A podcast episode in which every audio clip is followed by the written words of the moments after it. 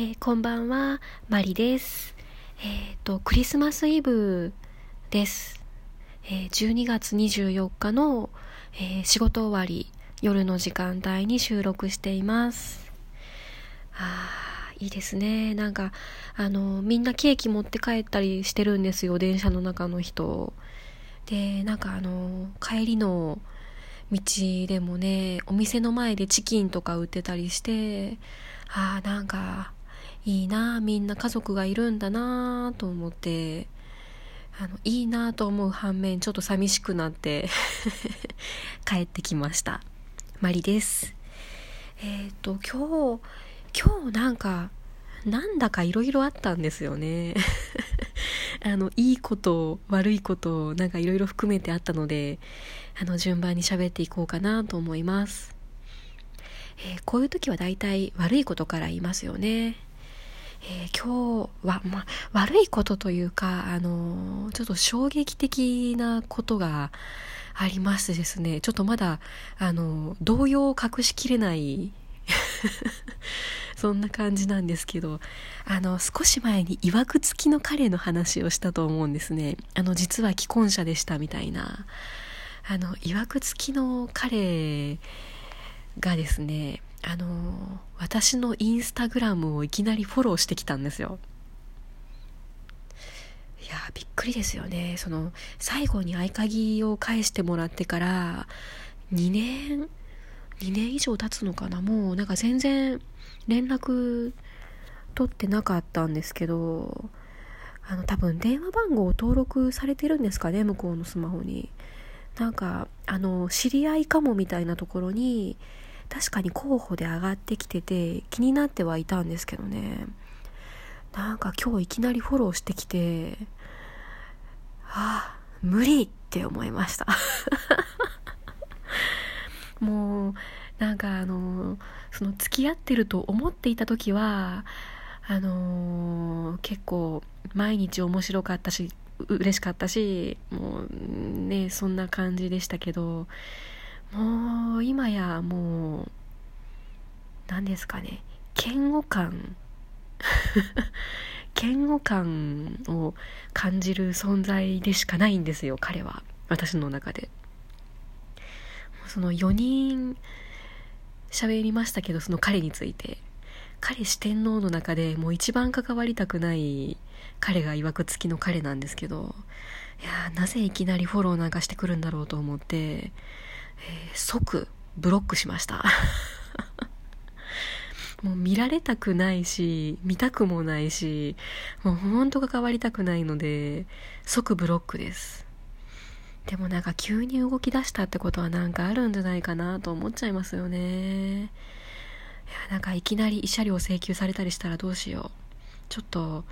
あのまだ動揺を抑えきれないマリです。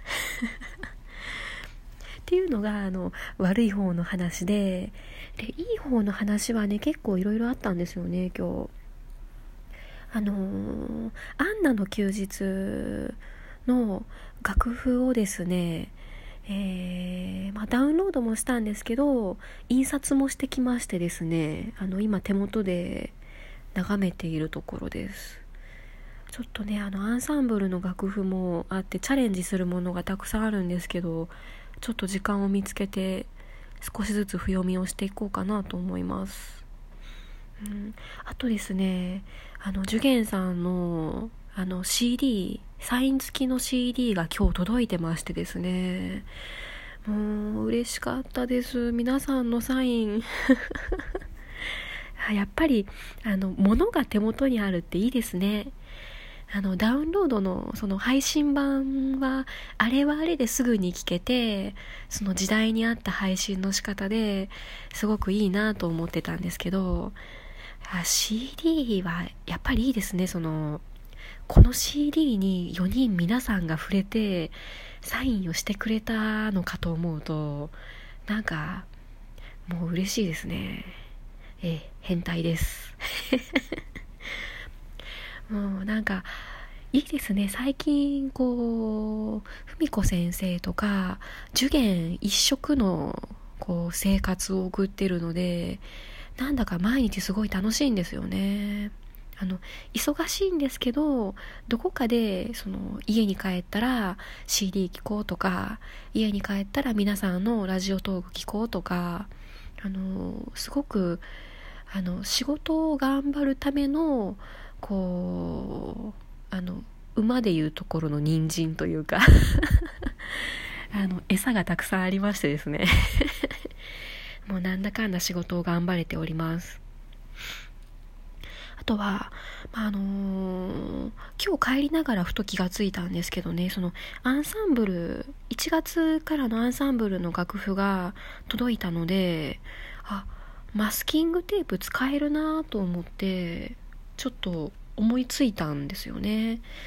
あの貼り付けるものがないから2021年に使いますって言ってたんですけどあの楽譜がちょうど届いたのであの文子先生のアンサンブルで使う楽譜を、えー、あなたの音程は100%狂っているのマステで 製本したいと思います。やばいですね。いや音程が狂ってるのなんかもう100も承知なんですけど。もうあのド M な私は嬉しくて仕方がないです。頑張ります。えっとあとはですねあの、同じぐらいの時期にラジオトークを始めた皆さんがですね、なんかこんな人は嫌だとか、こんな人は無理みたいな、こうなんか、あの、イライラをぶちまけるトークを してるのがですね、なんかちょっと、あの、羨ましかったので、私もなんかこう、ぶちまけてみようかなと 思いましてですね、ちょっといろいろ考えてたんですね。私どんな人が嫌かなと思って考えてみたんですけどそのこういう人の行動が無理っていうのがあのなんだか私思いつかないなと思ってあ何ですかねこう明確にはっきりこういうのが嫌っていうのがちょっと思いつかなかったのでちょっと代わりにですねあのこういう人がいたら残念になるっていうのを考えてみたんですけどあのー、私仕事に行く時、えー、と平日はですねいつも同じ時間帯の電車の、まあ、大体同じ車両に乗ってで、えー、と最寄り駅に着いてからはまあえーと、最近はモスバーガーに行くことが多いんですけどそのちょっと朝コーヒーを飲みながら朝ごはんを食べてっていうちょっとゆっくりしてる時間があるんですけどあのー